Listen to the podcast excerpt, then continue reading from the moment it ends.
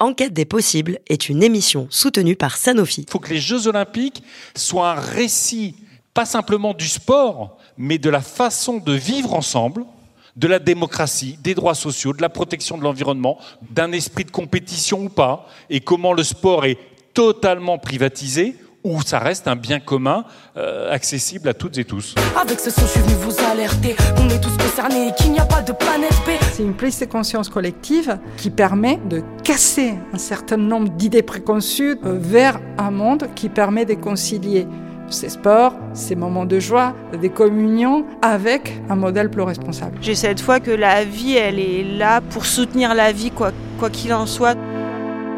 Jeu 2024, Paris écolo, un épisode d'Enquête des possibles. Bienvenue sur So Good Radio. Enquête des possibles. Enquête des possibles. Enquête des possibles. Paris 24, Los Angeles 28. Une série de Mélina Boetti.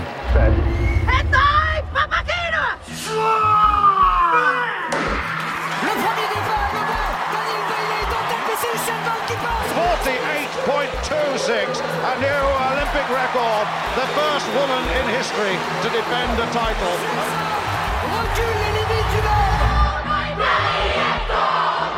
Ce 16 octobre 68, à 19h17, une paire de gants aura définitivement fait tomber les masques.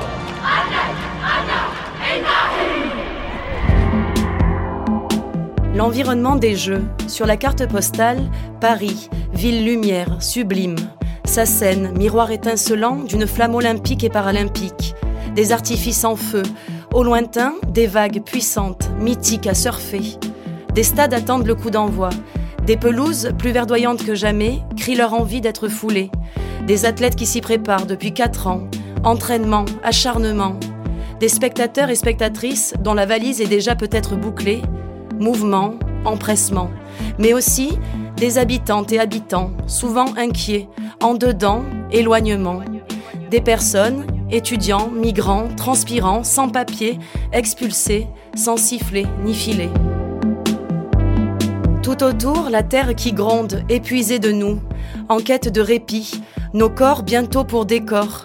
Sa forme n'est pas vraiment olympique, pourtant sa rotation s'évertue à nous mettre en mouvement. Des grandes respirations, à courir, à sourire, à pleurer, pour lutter. À la débauche de son énergie, la contradiction de nos émotions, trop souvent emportées par le progrès. Sur le podium, qui laissera son empreinte dans le ciel? CO2 au carré, médaillé, enivré.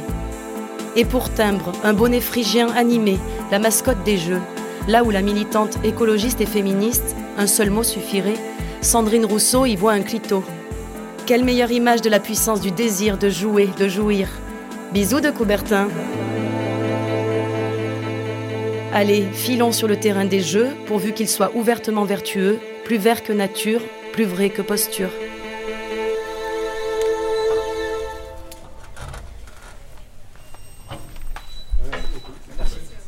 Nous sommes à Pulse. Pulse, c'est le siège de Paris 2024. Immeuble Pulse, siège du comité d'organisation des Jeux, Saint-Denis, Georgina Grenon, directrice excellence environnementale de Paris 2024. C'est là que toutes nos activités sont centralisées et c'est ici que bat les cœurs de jeu. Il y a une urgence. Euh, cette urgence, elle est écologique, évidemment, elle est euh, dans toutes les têtes. Comment vous êtes mis au défi de, cette excellence? Bah, écoutez, un sportif, euh, il va vers l'excellence. Et, c'est un peu dans cet état d'esprit qu'on s'est dit, c'est les plus grands événements du monde. Nous sommes face aux plus grands défis de l'humanité. C'est aussi de notre responsabilité d'organiser le jeu le plus responsable possible euh, et d'essayer d'utiliser ces jeux aussi pour faire changer des pratiques événementielles plus responsables. Donc, on peut le voir aussi comme une opportunité, une opportunité unique de se dire que euh, le jeu fonctionne aussi comme un catalyseur, fonctionne comme une, une opportunité de réunir tout le monde autour de la table. On a tous une date boutoir commune et toutes les forces s'alignent pour que justement ces changements puissent euh, s'est passé. Euh, je pourrais vous donner l'exemple de l'énergie. On avait une ambition de faire les premiers jeux euh, 100% électricité renouvelable. Les stades, aujourd'hui, euh, on est en pleine euh, Coupe du Monde de rugby. Les gens ne le savent pas. Tout ce que vous voyez à la télé, tous ces matchs de rugby, ils sont euh, gérés avec de l'électricité de groupes électrogènes. Donc, euh, quand vous dites je veux de l'électricité 100% renouvelable, on veut de l'électricité 100% renouvelable, et après, il n'y a pas de câbles, la pratique c'est groupe électrogène, etc., vous dites ah oui, il faut vraiment changer tous les modèles. Et petit à petit, pièce par pièce, euh, pas que Paris 2024 d'ailleurs, parce qu'on fait appel aussi à nos partenaires. Euh, là, c'est par exemple le cas d'Enedis, qui, qui est l'opérateur des réseaux, euh, d'EDF qui nous fournit un électron renouvelable, euh, GL Events et l'Oxam qui nous fournit un, un groupe électrogène responsable. Tout ça ensemble fait que aujourd'hui nous sommes euh, proches, c'est notre objectif, de pouvoir avoir 100% de nos sites raccordés au réseau, fournis en électricité renouvelable, avec zéro diesel, euh, un jour de match au Stade de France, c'est 10 000 litres de diesel. Euh, donc c'est l'équivalent de 160-170 pleins de, de voitures. Euh, et, et, nous, on sera zéro. Vous voyez Et c'est une opportunité unique. Une fois qu'on le fait pour les jeux, il bah, n'y a pas de raison que ça ne reste pas comme la nouvelle pratique pour les années à venir. Donc nous aurons réduit l'impact de ces jeux, mais aussi de toutes les autres activités pour les années à venir.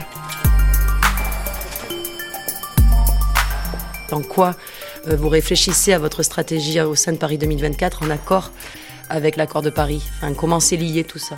Euh, Donc déjà, quand on parle de réduire les impacts, c'est réduire les impacts carbone. Donc nous, en particulier, on cherche à réduire notre impact carbone de moitié par rapport aux jeux précédents. C'est justement en ligne avec l'accord de Paris qui demande de faire ça en 2050. Nous, on essaye de le faire en 2024. Euh, donc, beau challenge. Mais pour ce, pour ce faire, il a fallu repenser tous les modèles. On s'est posé la question de quels auraient été les impacts de cet événement avec un modèle traditionnel.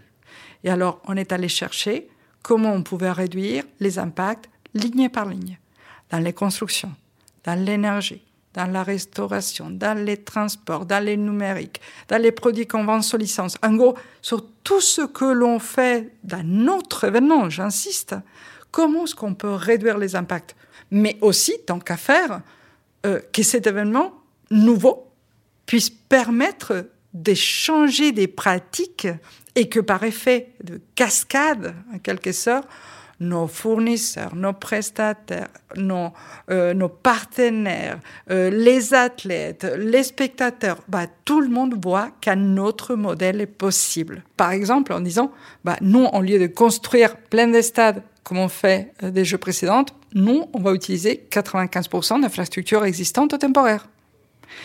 Euh, en faisant cela, on réduit l'impact carbone, mais on réduit aussi notre impact, en matière, des ressources, parce qu'on utilise moins de ressources, et on réduit aussi notre impact sur la biodiversité. Ce sont un peu le, les trois piliers euh, d'une même stratégie de réduction d'impact global. Mm. Donc, je disais, réduire notre impact carbone de moitié, ça veut dire construire moins. Les peu qu'on construit, on construit les centres aquatiques en face du Stade de France, on construit les villages euh, qui restera un quartier, en fait, pour la suite.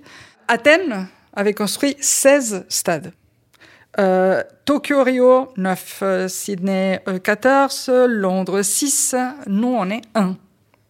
Tout le monde a construit aussi un village. Vous voyez, c'est assez matériel, la différence. Euh, mais et non seulement on construit moins, mais le, peu qu'on construit, on le construit très bien. Et, et en pensant aussi, euh, par exemple, au climat de 2050. Si on regarde les villages, par exemple, on est à moins 30% d'émissions de carbone par mètre carré comparé à une construction actuelle. Et un village construit de façon telle qu'on peut se passer euh, pour la vie normale des gens normales dans l'année, on peut se passer d'avoir de, une climatisation, c'est de nouvelles technologies de construction, et ça permet aussi donc de faire des économies carbone pendant la durée de vie du village. Au niveau du centre aquatique, donc je disais le seul stade qu'on construit parce que les Jeux, c'est en face du Stade de France, euh, on part euh, sur une majorité de, de, de construction biosourcés. Donc on utilise du bois, par exemple, partout, ce qui n'est pas évident pour une piscine. Euh, il y a une forme un peu de, toiture concave qui nous permet d'économiser 30% de l'air à chauffer, ce qui fait des économies d'énergie pendant la durée de vie de cet équipement. La toiture couverte des panneaux photovoltaïques qui vont permettre d'autogénérer euh, le besoin de 20-25% des besoins énergétiques de la piscine. Euh, à proximité, un, un, un, centre de traitement de données euh, qui génère de la chaleur. Donc avec cette chaleur, on peut chauffer la piscine. Vous voyez, on a cherché des solutions plus sobres à la fois dans la, dans la conception et la construction de l'équipement et puis dans la durée de vie de cet équipement. Donc on n'a pas pensé juste bah, l'année des jeux et les besoins des jeux. La question euh, qui vient euh, un peu cristalliser euh, les débats, c'est la question des déplacements, de la mobilité. Comment c'est pensé en fait? C'est excellent que vous posiez cette question et on, on s'est réjoui que la question soit posée. Parce que par exemple, une ville comme Paris est une ville, euh, la ville des villes les plus visitées au monde. Euh, personne ne se pose la question de l'impact de tous ces gens qui viennent tous les étés à Paris. Pour nous, ça, ça, représente euh, hauteur d'un tiers en fait euh, de, toute l'estimation carbone. C'est un impact qui n'est pas neutre, qui est important, mais en même temps, euh, ça va aussi de la nature de l'événement. C'est un événement qui attire forcément euh, des gens. C'est souhaité aussi. C'est un moment de communion, de communion universelle, euh, des, des, des, émotions qui vont se générer euh, autour de ces jeux. En même temps, on crée énormément d'opportunités aussi, des célébrations euh, dans les villes et pas que dans Paris. Euh, ce qui va permettre aussi à, beaucoup, beaucoup de gens en France et partout en France de célébrer avec nous sans pour autant euh, avoir à se déplacer et venir jusqu'à Paris, jusqu'à un stade euh, pour le faire. On a aussi travaillé avec les athlètes et on a déjà quatre comités nationaux qui se sont engagés publiquement à venir en train, donc les, les Royaumes-Unis, les Pays-Bas, la Belgique et la Suisse. Euh, voilà, c'est pour ça qu'on n'est pas utopique, euh, mais dans la mesure où c'est possible, on a souhaité euh, aussi que les athlètes commencent à s'engager. Mais est-ce que la planète, quand on a une conscience comme ça de, de ce qui se passe en termes d'urgence écologique, peut continuer à être un terrain de jeu sportif? On pense que déjà cet événement réunit euh, le monde entier. Il véhicule aussi des valeurs de paix, des valeurs d'amitié, des valeurs de respect. On pense que ça vaut la peine. Par contre, on ne peut pas organiser ces événements comme on les faisait avant, et plus en lien avec les enjeux de notre temps et des années à venir. Je vous donne un exemple, euh, la restauration. On s'est donné comme ambition de faire en sorte que nos repas, un repas moyen euh, servi au jeu, ait la moitié d'impact carbone qu'un repas moyen français d'aujourd'hui. C'est ce que l'accord de Paris demande en 2050 en termes de poids carbone d'un repas. Nous, nous avons travaillé à réduire, à réduire nos émissions et en parallèle, on mène des projets aussi, des contributions climatiques. Et d'ailleurs, c'est la nouvelle sémantique aussi. On ne parle pas des compensations, on parle des contributions climatiques. Voilà. Quelle aberration écologique vous avez dû relever et vous avez dû prendre à bras le corps et mener une politique environnementale avec Paris 2024 Le terme aberration écologique, je vous le laisse. Écoutez, chaque chose qui est faite autour de jeux a fait l'objet d'études. Euh, il y a des projets qui sont portés pas par Paris 2024, mais par les territoires. Euh, eux, ils défendent un certain modèle. Je ne pense pas là qu'il y a des choses qui ont été faites contraires aux normes euh, ni aux réglementations. Il y a aussi des actions qui passent sous silence parfois. Euh, regardez, il y a 13 hectares par exemple qui étaient complètement pollués et qui ont été rendus euh, maintenant public au parc Georges Valbon. Euh, là, sur les sites où on a construit la, piscine, les centres aquatiques euh, en face du Stade des France, c'était un site très très pollué. Il a été entièrement dépollué pour pouvoir construire cette piscine. Il y a énormément d'actions aujourd'hui. Euh, la colline de l'Ancourt, pareil, un site qui était franchement pas euh, euh, d'une beauté écologique parfaite, qu'aujourd'hui nous sommes en train de transformer dans un site dans lequel bah, tous les citoyens vont pouvoir se promener, faire du sport en toute sécurité pour toutes les années à venir. Euh, la Seine baignable, c'est un effort euh, absolument incroyable et historique euh, qui réunit la ville de Paris, l'État et puis les, les villes voisines pour faire en sorte que tous les franciliens puissent profiter de la Seine à partir de 2025. Donc c'est un effort de mobilisation collective qui n'avait pas pu être fait avant et que à cause des jeux, en quelque sorte, réunit tout le monde autour de la table, permet d'avancer. Donc je pense qu'on sera jugé sur pièce après les jeux. Euh, et pour l'instant, nos, différents sites avancent euh, tout en respectant euh, à la fois la nature, les ressources, les carbones tels que nous nous avions mis comme objectif depuis la candidature. Nous avons développé une méthode nouvelle pour faire en sorte que les choses soient plus circulaires. On s'est dit, euh, il faut réduire les déchets. Pour réduire les déchets, il n'y a pas 36 000 manières. Il faut déjà essayer de, faire rentrer les moins possible de choses dans la machine et puis faire en sorte que chaque chose qui rentre dans la machine puisse trouver une sortie, euh, une utilisation post-jeu. Je donne un exemple. On a besoin de 800 000 meubles. Dans les 800 000 meubles, il y a des chaises. Selon toutes les pratiques habituelles, euh, il fallait 140 euh, 000 chaises. Nous avons challengé ces chiffres. On est aujourd'hui à 110 000 chaises. Donc on a réduit la quantité de chaises. Et non seulement ça, mais en plus, chaque chaise qui va être utilisée, elle a déjà sécurisé une deuxième vie. Ce ne sera pas recyclé, ça va être réutilisé en tant que chaise. Tout un marché de, de meubles de seconde main qui va être lancé à la suite des jeux. Pour ça, il a fallu changer et mettre l'économie circulaire comme une espèce de, premier filtre à l'heure de passer une commande. Et ça, on l'a fait depuis le début. Ce qui a fait que la filière a dû s'adapter et a dû aller chercher des solutions auxquelles ils n'avaient pas été confrontés auparavant, parce que ses clients précédents ne demandaient pas autant.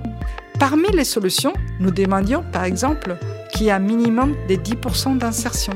Nous demandions à faire appel à l'économie sociale et solidaire. Et c'est là où les deux combats, l'environnemental et le social, se rejoignent. Quand vous rajoutez euh, moins d'impact carbone et, plus d'insertion, moins euh, de, ressources, vous essayez de réduire, et plus de seconde vie, donc plus de circularité, tout le monde se retrouve. C'était au nom de Boetti. Ah bah juste là, un passeport.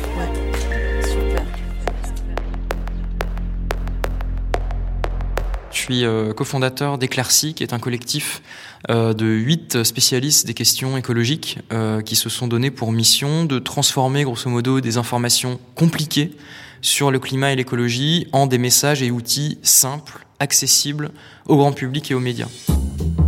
Académie du climat de Paris, César Dugast, cofondateur de l'ONG Éclaircie. On a collaboré avec le journal Le Monde qui était en demande d'un éclairage technique, objectif sur euh, la stratégie climat des Jeux et de voir si c'était oui ou non à la hauteur euh, des allégations euh, qu'ils avaient en termes d'exemplarité, en termes de caractère vert de l'événement, etc tout événement, toute activité émet du CO2. Et on est certain que cette activité émettra du CO2 euh, de manière euh, immédiate et ce CO2 restera pendant des siècles dans l'atmosphère et induira le changement climatique qu'on connaît. Donc rien que dire ça, ça ferme la porte à on va dire, des communications qui mettraient plutôt en avant une neutralité ou une contribution positive. Il faut vraiment ne pas mettre sous le tapis euh, le fait que, de toute façon, quelles que soient les modalités qu'on choisit pour cet événement, il y aura un effet négatif induit sur euh, l'atmosphère et l'effet de serre. Euh, après, évidemment, hein, on peut aussi souligner des bonnes choses qui sont faites de la part du, comité d'organisation, c'est-à-dire il y a eu euh, une volonté de bien faire, notamment sur euh, l'utilisation d'infrastructures existantes, euh, sur le sourcing d'électricité renouvelable, sur la prépondérance des plats végétariens ou à, à protéines végétales dans l'alimentation pendant les Jeux. Le fait que les, les sites soient accessibles au transport en commun. Donc tout ça, c'est des choses à saluer. mais il en reste pas moins qu'à la fin, on se retrouve avec un événement qui émet 1,5 million et demi de tonnes de CO2 dans l'atmosphère. Quelle est l'empreinte carbone des Jeux olympiques et paralympiques? Une empreinte carbone, c'est euh, un calcul de la quantité de gaz à effet de serre euh, qui sont émises euh, lors d'une activité donnée, donc en l'occurrence là un événement.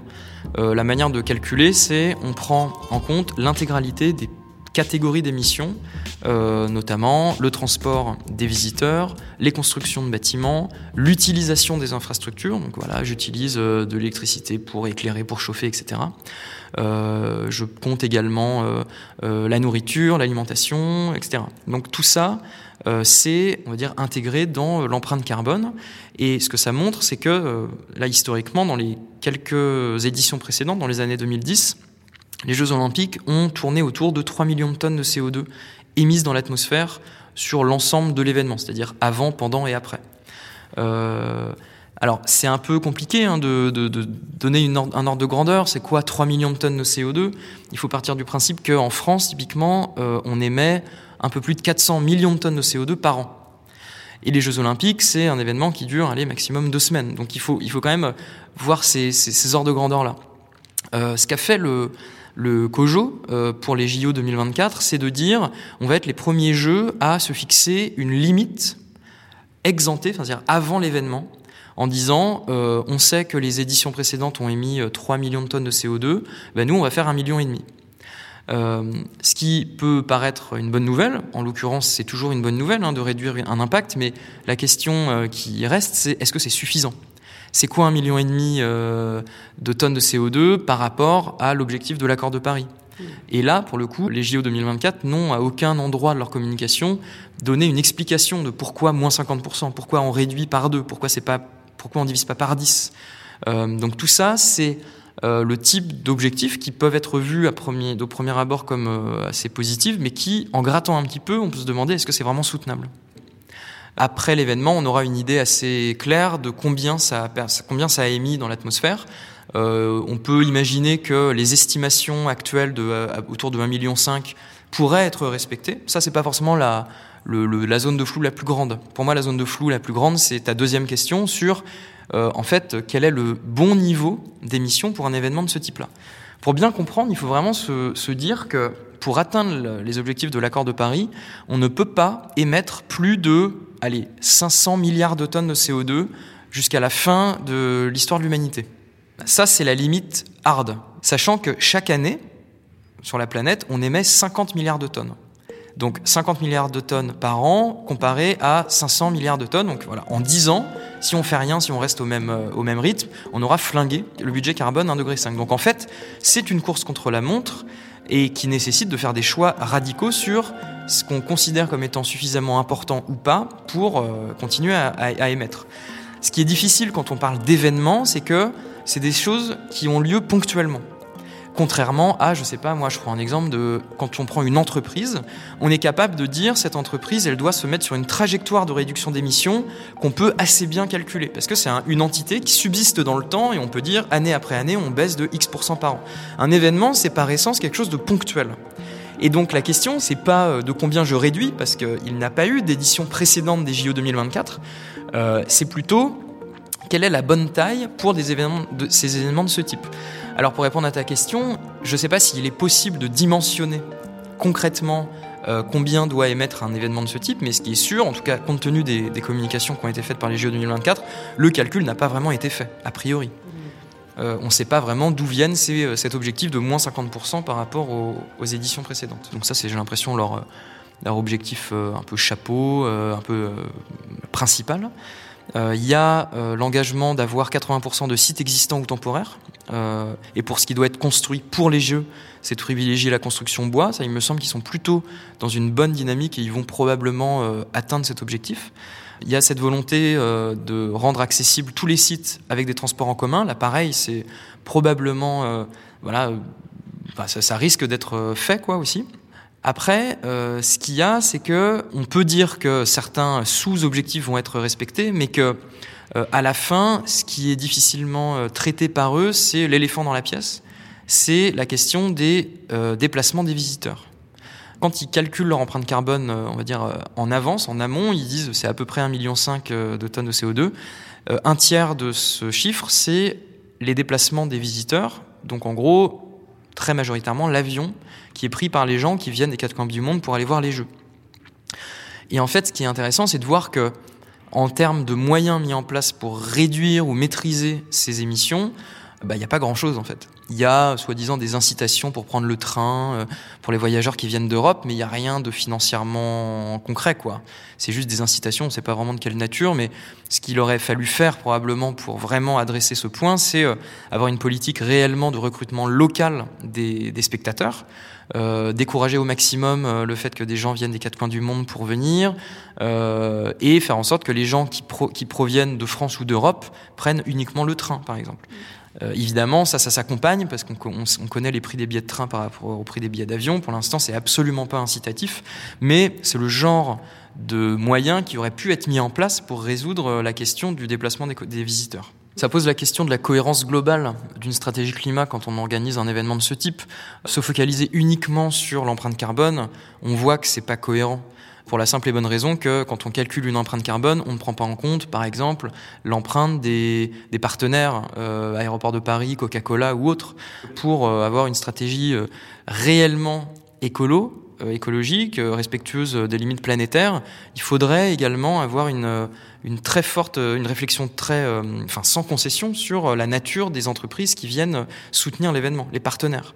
Euh, pour deux raisons. Premièrement, une raison un petit peu morale, c'est-à-dire est-ce qu'on peut réellement se dire qu'on incite à, à, prendre moins l'avion tout en ayant Aéroport de Paris comme partenaire? Peut-être que c'est possible, hein, mais il y a forcément des intérêts qui sont en jeu.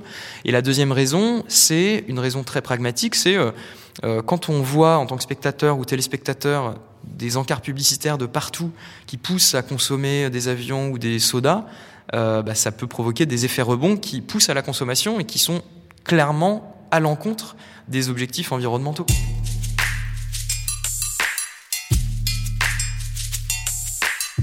On dit des jeux accélérateurs d'histoire sur l'aspect environnemental, on va dire, laboratoire innovant, euh, moteur de transition écologique, enfin c'est un peu ce qu'on entend.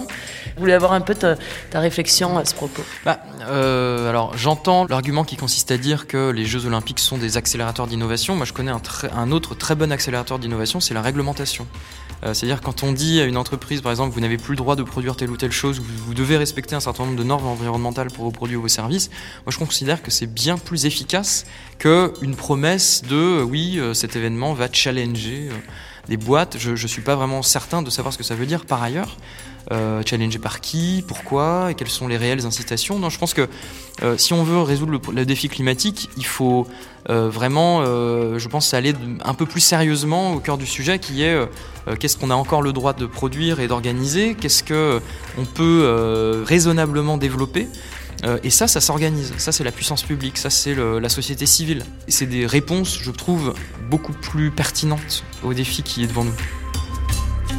Est-ce que les jeux sont compatibles avec notre temps de société, cette urgence écologique Nous, on a euh, cette intuition que euh, ce qui est le nerf de la guerre hein, quand on parle de ce type d'événement, alors que ce soit d'événements sportifs ou même carrément des événements classiques euh, de n'importe quel type, c'est la taille de l'événement.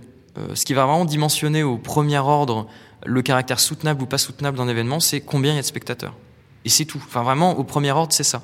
Donc, il y a une contradiction dans les termes à vouloir faire des jeux écolo, sans, enfin, toutes choses égales par ailleurs et sans rien toucher au modèle classique économique de je fais venir des milliers de personnes depuis les quatre coins de la planète. Est-ce qu'on veut pas plutôt euh, euh, très drastiquement réduire la taille des événements en termes de nombre de spectateurs? Est-ce qu'on peut pas aussi euh, réserver l'organisation de ces jeux sur quelques villes et qui au fil du temps, accroissent leur expérience et, leur manière de faire pour être plus efficaces et pas réinventer la roue à chaque fois qu'il y a une nouvelle édition?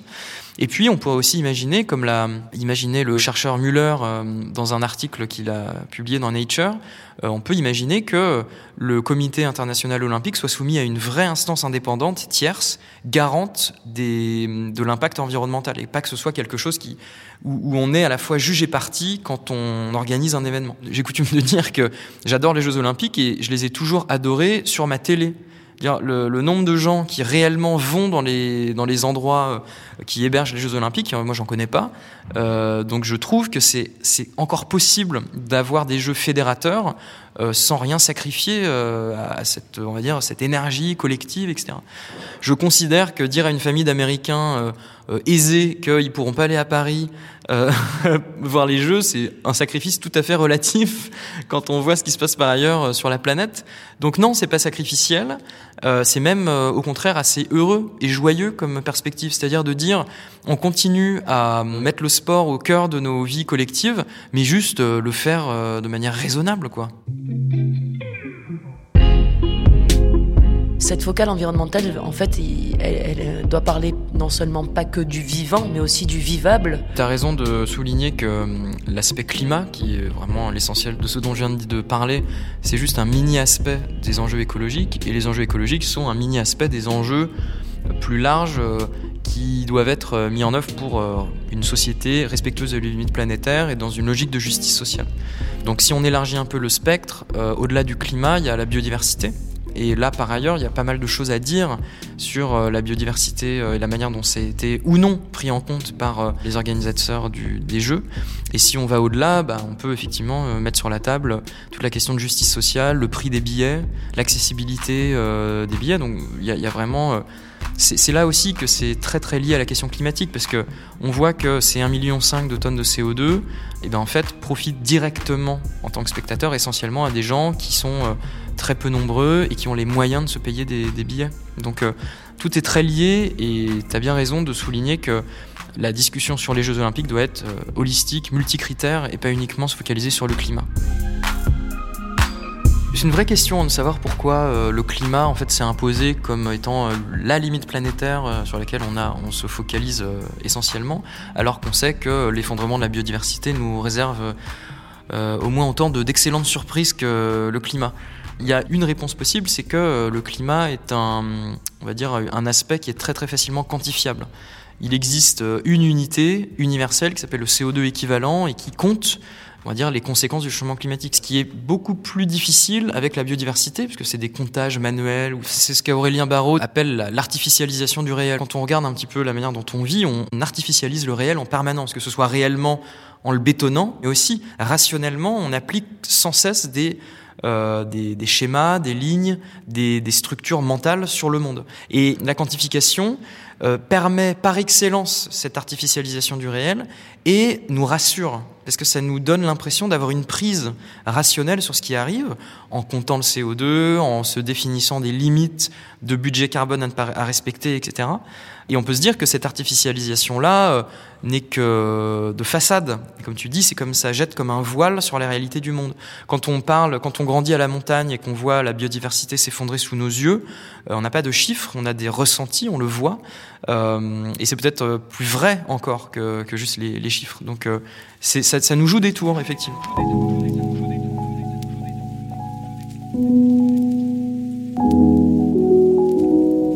Par grand vent, les feuilles tombent des arbres.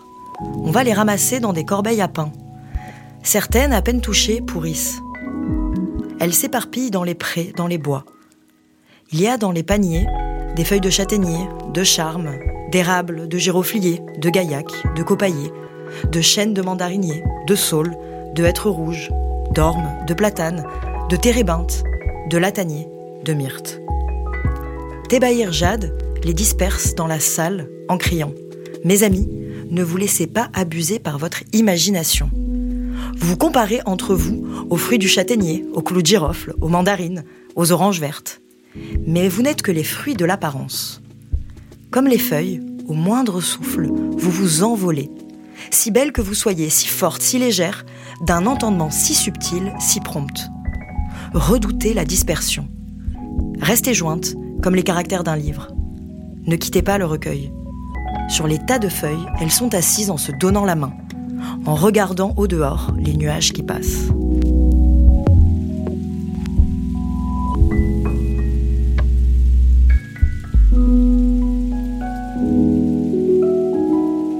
Les guerrières, Monique Wittig.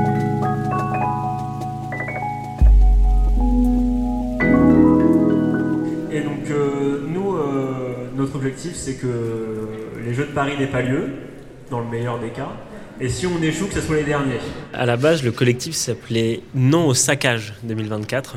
Et bon, pour des raisons évidentes de simplification, on s'est appelé Saccage 2024. Bourse du travail de Saint-Denis, Arthur, membre du collectif Saccage 2024. C'est un intercollectif qui a été créé donc euh, autour de trois luttes locales. Euh, mais en élargissant au fur et à mesure ces trois luttes locales, donc c'était la lutte contre la destruction des jardins ouvriers de Bervilliers, la lutte contre la construction de l'échangeur Anatole France, donc l'échangeur qui, autoroutier qui encercle une école à Pleyel, à Saint-Denis, et contre la construction du village des médias euh, dans le parc de la Courneuve. C'était le début de la construction du village des médias. Et, euh, et avec plusieurs, on a été visiter le village des médias avant que vraiment on choisisse le nom, qu'on crée une identité. Et quand on est arrivé dans le parc de la Courneuve, à Duny, dans l'air des vents, là où se un parc départemental où se construit un village, je, ra- rappelle quand même, euh, on est arrivé et ce qu'on a vu, c'est des arbres détruits, des arbres même pas coupés, des arbres arrachés, euh, empilés les uns sur les autres, etc. C'était un moment qui était qui était dur parce que pour certains, ils connaissaient ce parc très bien, ils ont vu ces arbres grandir et là on est arrivé, les arbres ils étaient arrachés. Et en fait, le mot saccage est devenu un peu comme une évidence. C'est pas un mot qui a été pensé politiquement, euh, stratégiquement, non, non, c'est un mot qui vient comme une évidence parce que quand on regarde euh, physiquement ce que font les Jeux Olympiques, c'est un saccage. Et puis quand on a commencé à, élargir un peu le propos, euh, on s'est rendu compte aussi que euh, sur la démocratie, c'était un saccage parce qu'on a quand même la loi olympique 1 et 2 qui sont des lois euh, quasiment d'exception, qui permettent des, choses incroyables. On a par exemple l'autorisation grâce à la loi olympique 2 de la vidéosurveillance algorithmique. Et cette vidéosurveillance algorithmique, qu'est-ce que ça veut dire? Ça veut dire que derrière les caméras, on peut avoir des logiciels, de l'intelligence artificielle, qui seraient capables de reconnaître des mouvements suspects, des comportements suspects. Euh, et, bon, pour simplifier un peu, il, il suffit de cocher une case pour qu'on ait de la reconnaissance faciale derrière ces caméras-là. Voilà, on est sur une genre de surveillance de la population et, et- et finalement le terme saccage, il marche aussi pour ça. À la base, le collectif Saccage 24, attention, n'était pas contre les Jeux Olympiques, mais contre des saccages provoqués par les Jeux Olympiques. Et cette distinction, elle est, elle est importante parce que ces luttes locales-là, ils luttaient pas contre les Jeux Olympiques, vraiment, ils luttaient contre les projets qui les impactaient. Mais est-ce que les Jeux Olympiques n'ont pas un effet par eux-mêmes? Et ça, c'est la question qu'on a voulu se poser. Et si on devait marquer une date où on est passé d'un collectif contre les saccages provoqués par les Jeux Olympiques à un collectif contre les Jeux Olympiques, ça serait la date du 21 et le 22 mai 2022, où euh, on a organisé des rencontres internationales anti-olympiques avec des militants du monde entier. Donc il y a des militants de Tokyo, des militants de Los Angeles, des militants qui avaient vécu les Jeux de Sochi, des militants qui avaient vécu les Jeux de Londres, des militants qui avaient vécu les Jeux euh, de Rio. Et, euh, et on a échangé sur ce que font les Jeux Olympiques sur, tous ces pays. Et on s'est rendu compte que les Jeux Olympiques, partout où ils vont, c'est gentrification, c'est euh, saccage démocratique, euh, saccage économique, des budgets qui explosent. Et ces effets-là, on les voit aussi en Seine-Saint-Denis. On voit gentrification, on voit destruction d'espaces verts. Alors, on voit aussi expulsion des pauvres. hein. On voit euh, que les populations les plus précaires euh, qui sont à la rue euh, à Paris et en Seine-Saint-Denis, sont de plus en plus harcelées, que ce soit les populations migrantes ou, pas, qui sont de plus en plus harcelées, les tentes lacérées. et c'est un harcèlement qui est de plus en plus fréquent à l'approche des Jeux Olympiques. Aucun jardin détruit Aucun Aucun Aucun jardin détruit Aucun Aucun Aucun jardin détruit Nos premières actions, c'était des toxic tours, donc des balades commentées, euh, une genre de manifestation commentée, si on veut. Euh, D'abord du quartier Pleyel, où est construit l'échangeur Anatole France, ensuite de l'air des vents, et enfin des jardins. Et on s'est particulièrement impliqué dans la lutte au jardin ouvrier de Bervilliers. On a occupé, on a fait des recours en justice, et on a gagné. Alors cette victoire, elle est amère, parce que la décision de justice qui a acté le fait qu'on avait gagné, elle est arrivée après que les jardins aient été détruits. Mais au moins, les jardins ne sont pas construits et ils sont remis en espace vert. Pour dire un, petit mot sur, euh, sur la carte, euh, on s'est rendu compte que euh, en fait, c'est difficile de voir ce que font les JO vraiment sur le territoire. Et on avait l'impression que les cartes qu'on nous mettait à disposition, donc des aménageurs, de la Solidéo, du département, etc., elles, elles disaient pas l'essentiel.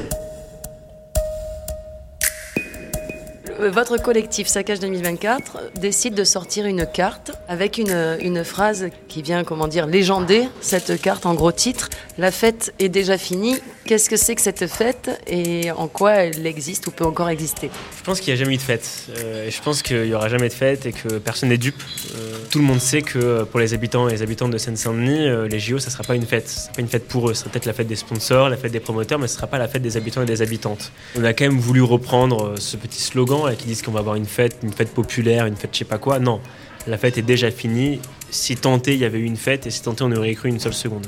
Donc cette carte, qu'est-ce qu'elle représente en tant qu'objet et qu'est-ce qu'elle cherche à interpeller? Alors c'est une grande carte, un peu comme les cartes routières. euh, Alors elle est très colorée, il y a du jaune, du vert, euh, du violet. euh, Du, du bleu. C'est une carte, attention, qui est vraiment pas géographique. hein. C'est plutôt une carte euh, qui s'inspire de la géographie, mais qui est plutôt graphique.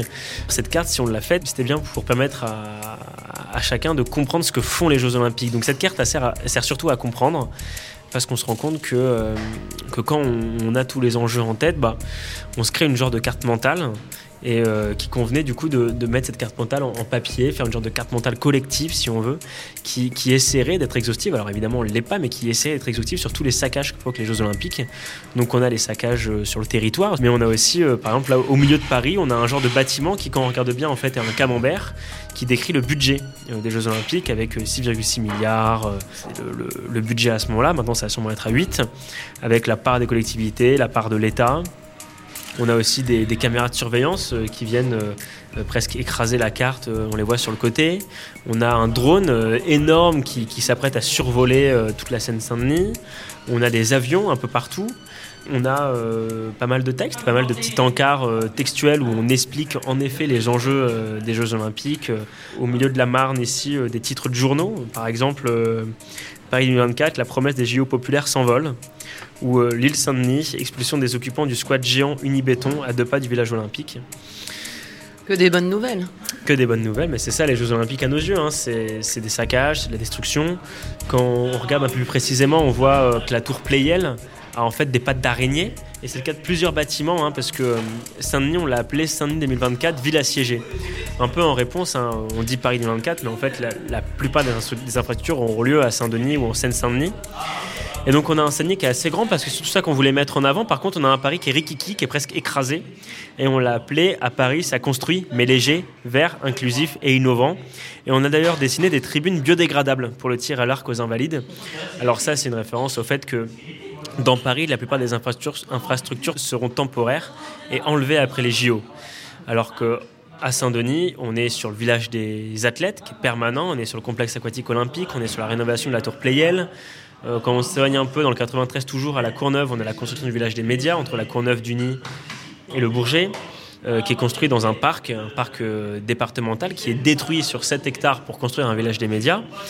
On n'est pas sur, euh, la construction pour les Jeux Olympiques, on est avant tout sur la construction pour densifier le 93, pour gentrifier le 93. D'ailleurs, euh, le comité d'organisation des Jeux Olympiques de Paris 2024, Tony Estanguet ne s'en cache pas.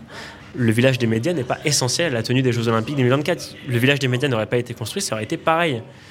Euh, et c'est aussi le cas du village euh, des athlètes à Saint-Denis, ou alors on nous dit qu'avant de la friche. Alors c'est- faux, il y avait un foyer de travailleurs migrants d'une part, il y avait aussi plein d'entreprises, de petites PME qui étaient installées euh, là où maintenant il y a le village des athlètes, qui est un, genre de quartier très très dense avec des bâtiments jusqu'à 8 étages, voire plus. Et euh, ce village des athlètes, il est déjà à 7000 euros 500 le mètre carré ce qui est largement au-dessus du prix du marché à Saint-Denis.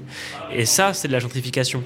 Et quand on parle avec un guide, par exemple, du village des athlètes, il va vous dire que euh, la boulangerie actuellement, à côté de là où se construit le village des athlètes, elle est dégueulasse, hein, je cite, mais que grâce aux Jeux Olympiques, on va monter en gamme et enfin on va avoir une bonne boulangerie. Il faut bien se rendre compte du mépris qu'ont les aménageurs euh, par rapport à la Seine-Saint-Denis et ses habitants. Et eux, ils voient juste un espace à construire et à gentrifier. Alors les plus audacieux diront que ça permettra de déghettoiser la Seine-Saint-Denis, euh, si tant cette expression ait du sens. C'est de la violence, c'est du mépris, c'est de l'expulsion, euh, c'est de l'éviction.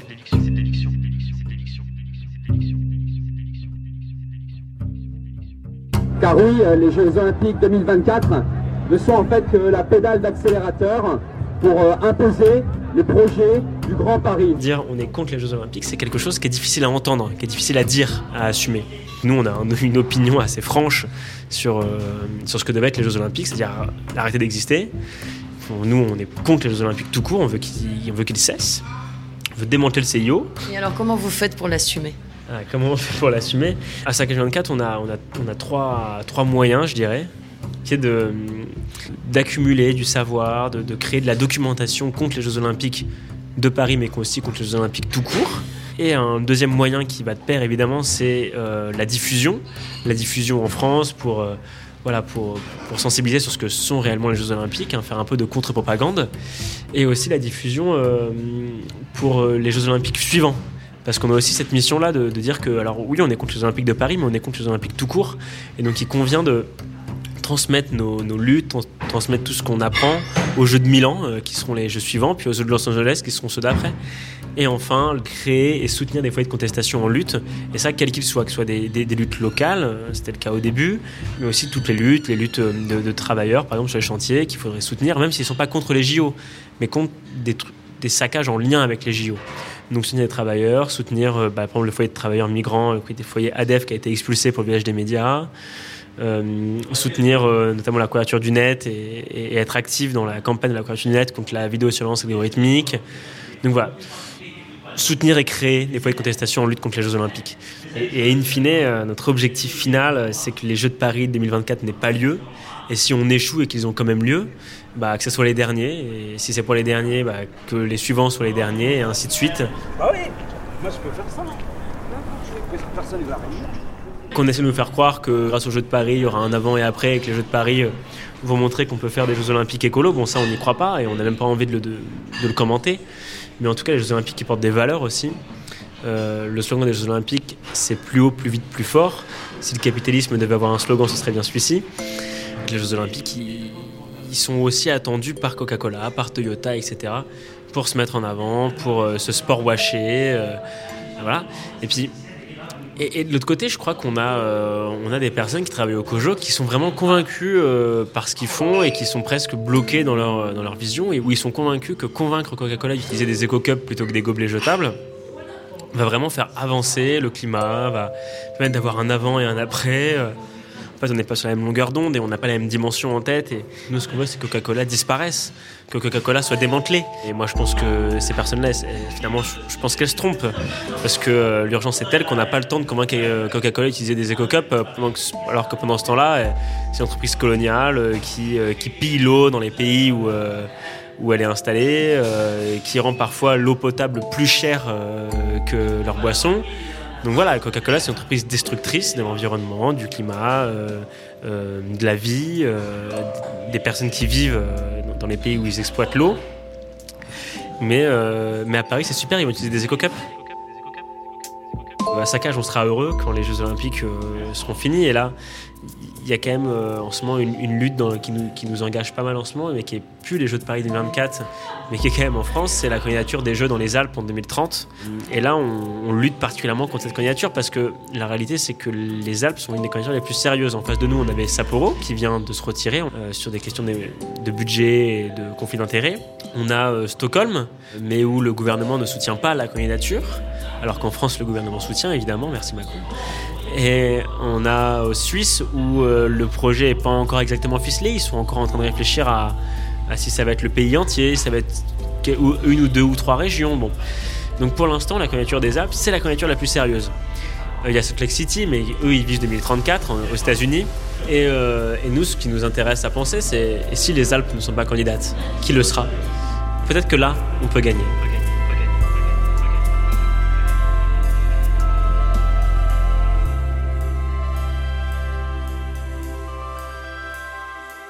Il faut un paysage complet pour respirer, en fait. Un paysage de choses, de gens, d'existence, de paroles, de relations. Un paysage qui vous plaise au moins un peu et auquel votre corps puisse quelque chose. Un paysage qui vous accueille et vous fasse une sorte de promesse, qui est quelque chose d'une ouverture, d'un soulèvement, d'une largesse, peut-être d'un redépart, d'une réponse même. Un paysage de chaleur juste et de lumière amicale. Un territoire mental d'espérance, comme le dit Gilles Clément du Jardin. C'est l'idée même du verbe vivre, en quête du bon paysage, du lieu tranquille. Ce qu'il faut, c'est pouvoir prononcer c'est ici de temps en temps. De temps en temps coïncider suffisamment avec la proposition que nous font les choses quand elles courent se blottir contre nous. C'est ici. Ici et par hasard, mais ici même, avec ces deux arbres, ce banc, cette marche, ce ciel. Sinon, on peine à aller au bout du souffle, à rendre l'air que le monde vous prête et que vous devrez lui redonner, donnant, donnant. Respire, Marielle Massé.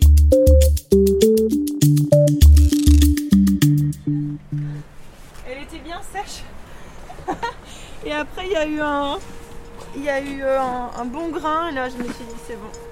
Je vais enfiler ma combi mouillée. Pour moi le sport c'est c'est une, une hygiène de vie, c'est une manière de voilà, de laisser euh, son corps s'exprimer, se décharger, euh, se tonifier pour, euh, voilà, pour être bien dans sa tête. L'océan, pointe sud Finistère, Léa Brassy, surfeuse et apnéiste. Mon lien avec l'océan, il s'est il s'est formé dès le premier jour en fait où je, où je suis venue euh, sur la côte, où j'ai vu l'horizon, où je me suis euh, immergée dans, l'eau salée, tout ça, c'était assez... euh, ça a été très soudain, ça a été comme un, quelque chose qui prend aux tripes, hein, comme, euh, comme un coup de foudre.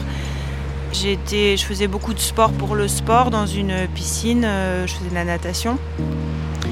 Et le jour où j'ai rencontré le sport avec cette, cet horizon supplémentaire de, ben, de la nature à l'état sauvage et de euh, pouvoir être euh, ressentir qu'on fait partie d'un tout beaucoup plus grand, c'était une évidence pour moi. Voilà, j'étais jeune, j'avais j'avais 12 ans, je crois, et euh, c'est un lien indéfectible qui s'est tissé comme euh, voilà quelque chose qu'on sait que qu'on qu'on reniera jamais quoi. C'est une partie finalement c'est une comme une partie de moi-même qui avait besoin de s'exprimer.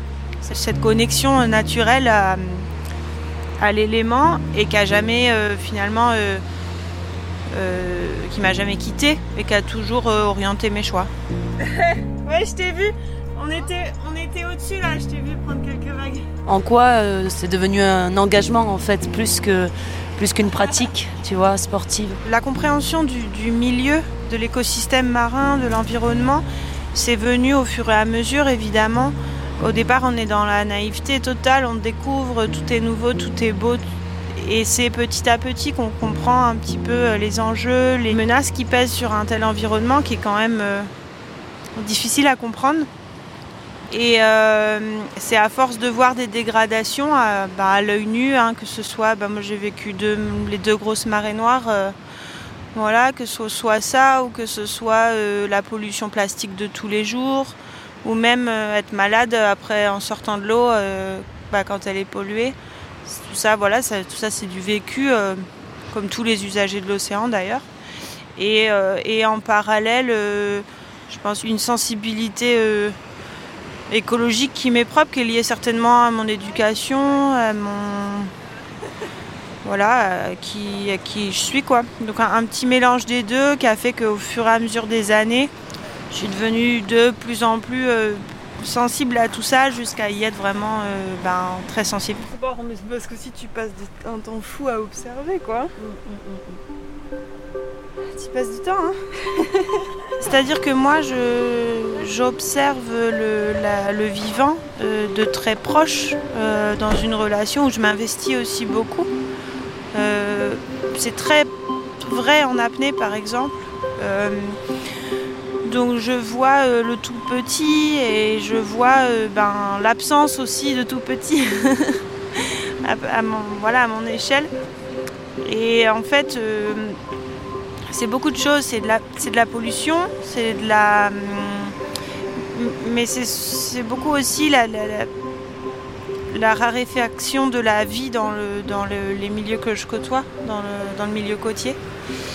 Euh, où la vie qui est, voilà, qui est abîmée euh, avec euh, bah, des oiseaux mazoutés ou, ou des poissons pris, euh, ou des tortues pris avec des, avec des morceaux de plastique, tout ça.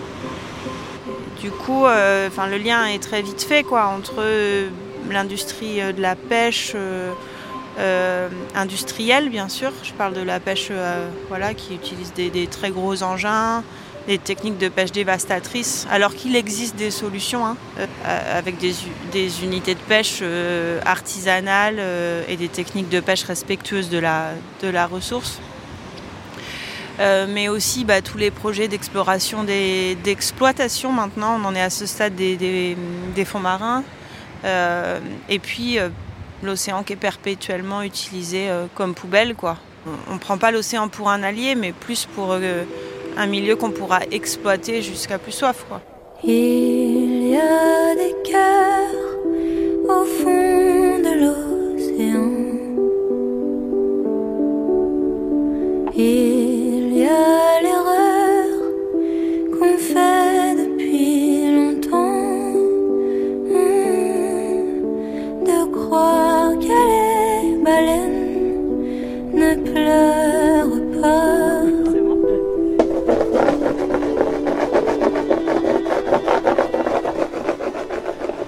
pense que le sport, pour le sport, c'est quelque chose de.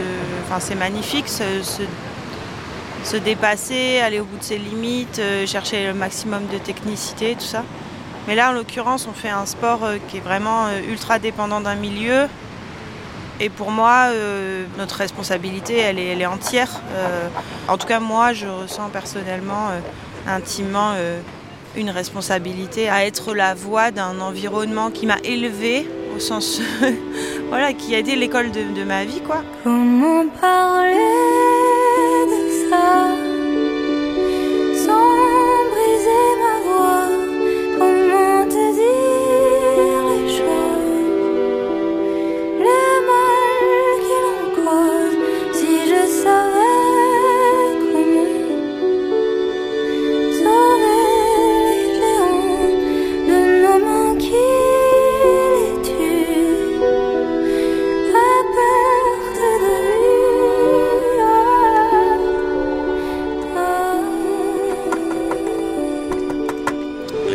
A très bonne presse, c'est un sport qui est, enfin du coup une activité qui est très jolie, qui est très, euh, c'est hypnotisant de voir des photos de vagues, de voir des photos de surfeurs. On est dans, on est dans la, danse, on est dans l'art. À la fois, on utilise un support, euh, voilà, qui est mouvant. Regarde là, il y a un arc-en-ciel. euh, on, est témoin de choses qui vont, voilà, qui, sont touchantes et qui touchent tous les publics, qu'ils soient bons surfeurs ou, pas. Et du coup, pour moi, euh, en fait, c'est un, vecteur d'émotions. Et euh, c'est grâce à ces émotions euh, positives qu'on arrive à, mobiliser les gens, à les inviter à se renseigner, à les inviter à, à se faire un avis et à prendre éventuellement position. Il y a le sort qu'on défie en riant. Oui,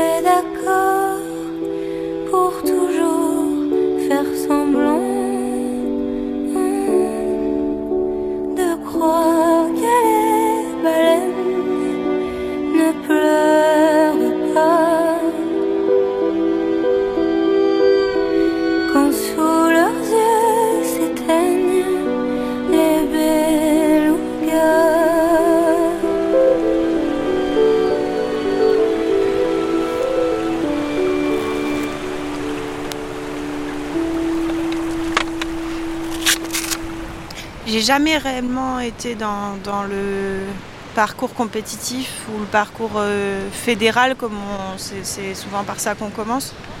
J'en comprenais même pas trop le sens en fait. Euh, un, moi j'ai eu un parcours de vie complètement différent. Euh, je sais pas comment ça se fait, je peux pas trop l'expliquer.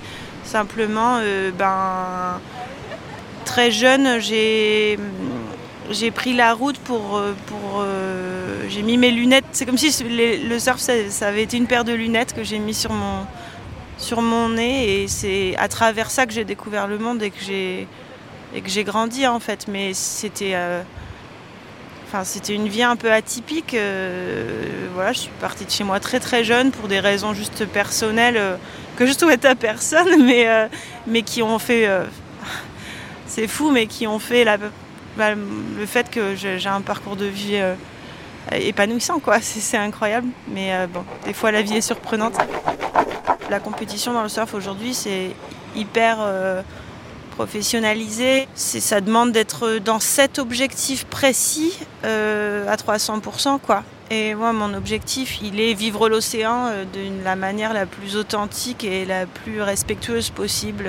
Donc moi, pour moi, c'était bah, le voyage, rencontrer des- des populations et vivre avec un peu de temps de leur, euh, de leur quotidien euh, en, en harmonie avec la mer. Quoi. Ah, tu t'as, ok Ouais, ça me saoule pas trop. Ah, ok, je pensais qu'on allait se promener ensemble là-haut. Bah, moi, quand je regarde les Jeux Olympiques euh, de premier abord comme ça, ça me met un petit peu des papillons dans le ventre ou des, des étoiles dans les yeux. Je trouve, ça, je trouve ça beau, je trouve le sport beau, je trouve la, de soi-même, je trouve ça beau, je trouve. euh, ça me touche quoi. Et puis, ben. Ça, c'est ce qui vient tout de suite. Mais maintenant, euh, ben, je pense qu'on a besoin d'aller au- au-delà de, de- de juste nos premières réactions euh, épidermiques, quoi, et de regarder derrière. Et derrière, il y, a- quelque chose qui me qui, qui grince un peu pour moi, parce que plus là, ça, ça a lieu dans un endroit que je connais particulièrement bien, voilà, à Tahiti, et je trouve qu'il y a un, charisme de ce lieu euh, phénoménal, des lumières, euh, la vague est, incroyable. Elle est aussi très très technique et euh, bref. Mais c'est un environnement, un univers qui, est très fragile. On est sur une toute petite île, on est au bout d'une presqu'île. Et on veut comment dire. C'est très fragile quoi. C'est on n'a pas du tout les infrastructures qu'on peut avoir dans le sud-ouest de la France ou comme ça. Et du coup, euh, ces lieux-là, ils ont, ils ont besoin qu'on comprenne déjà comment ça, ça peut fonctionner sur le long terme pour que, pour que ce soit respectueux de l'environnement, de, de la population, de tout ça, en fait, qu'il y ait une vision d'avenir. C'est dommage, en fait, c'est pas utile, quoi. C'est pas utile euh, de, de créer autant de, autant euh, le rassemblement de tout le monde, mais aussi le fait de vouloir absolument tout. euh, en fait, de tout standardiser au format Jeux Olympiques, ça convient pas à cette, euh, voilà, à cette pratique qui, bah, je reviens sur le fait que pour moi, ça va bien au-delà de, simplement un sport, en fait. Et en voulant le mettre dans, le concept olympique, je vois le principe, hein, mais les contradictions, à mon sens, sont vraiment très fortes.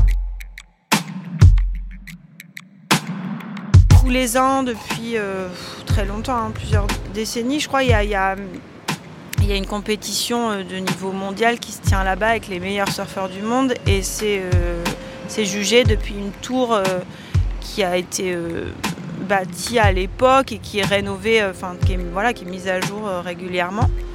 Et donc il y a une installation existante avec des- des bases de piliers qui sont euh, déjà bien intégrées dans, le récif corallien. Donc c'est un dessous de récif corallien. Euh, le corail c'est très facile à détruire et du coup euh, les JO apparemment ils veulent faire une nouvelle tour surdimensionnée. C'est un effet ultra local mais c'est vraiment très révélateur de comment on arrive avec nos gros sabots pour, pour faire ce qu'on a envie sans prendre en considération l'impact sur le milieu quoi. Et à un an des Jeux, c'est l'effervescence autour de cette longue vague. Sur les bateaux, tous ne sont là que pour une seule chose. Le surf. Ce groupe d'Américains a fait le voyage uniquement pour cela.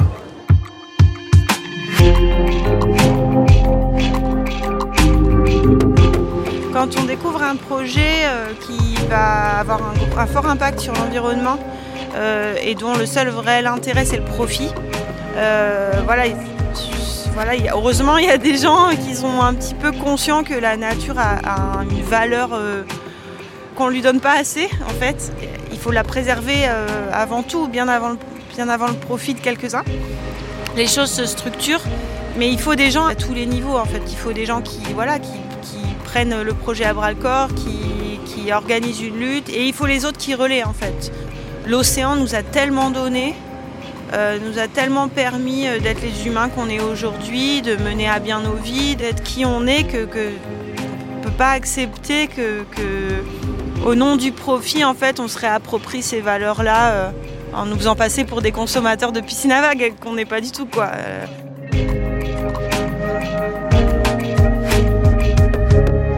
Pour moi, notre plus grande force, c'est la joie en fait que nous procure l'océan. C'est le- cette joie pure, enfantine, euh, qui recharge vraiment nos batteries, notre enthousiasme, euh, qui, nous, qui nous fédère aussi en tant qu'humains. Euh, c'est quelque chose d'assez, c'est très simple, c'est très basique, mais c'est très très important. Et, clairement, je pense que tous au fond de nous, on, a on a envie de protéger, on a envie de, de faire attention à euh, la nature, aux autres. Enfin, je crois en l'humain profondément euh, bon et en la nature profondément euh, maternante.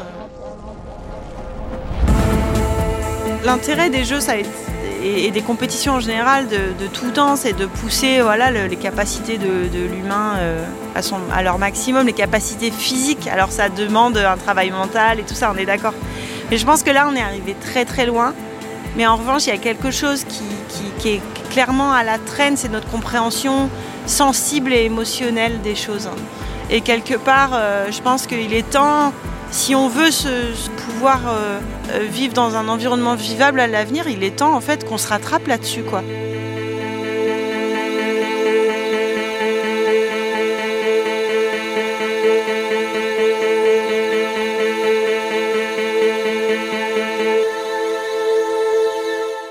D'écouter un épisode d'Enquête des possibles. Si cet épisode vous a plu, n'hésitez pas à vous abonner ou à laisser des petites étoiles. Enquête des possibles est une émission soutenue par Sanofi.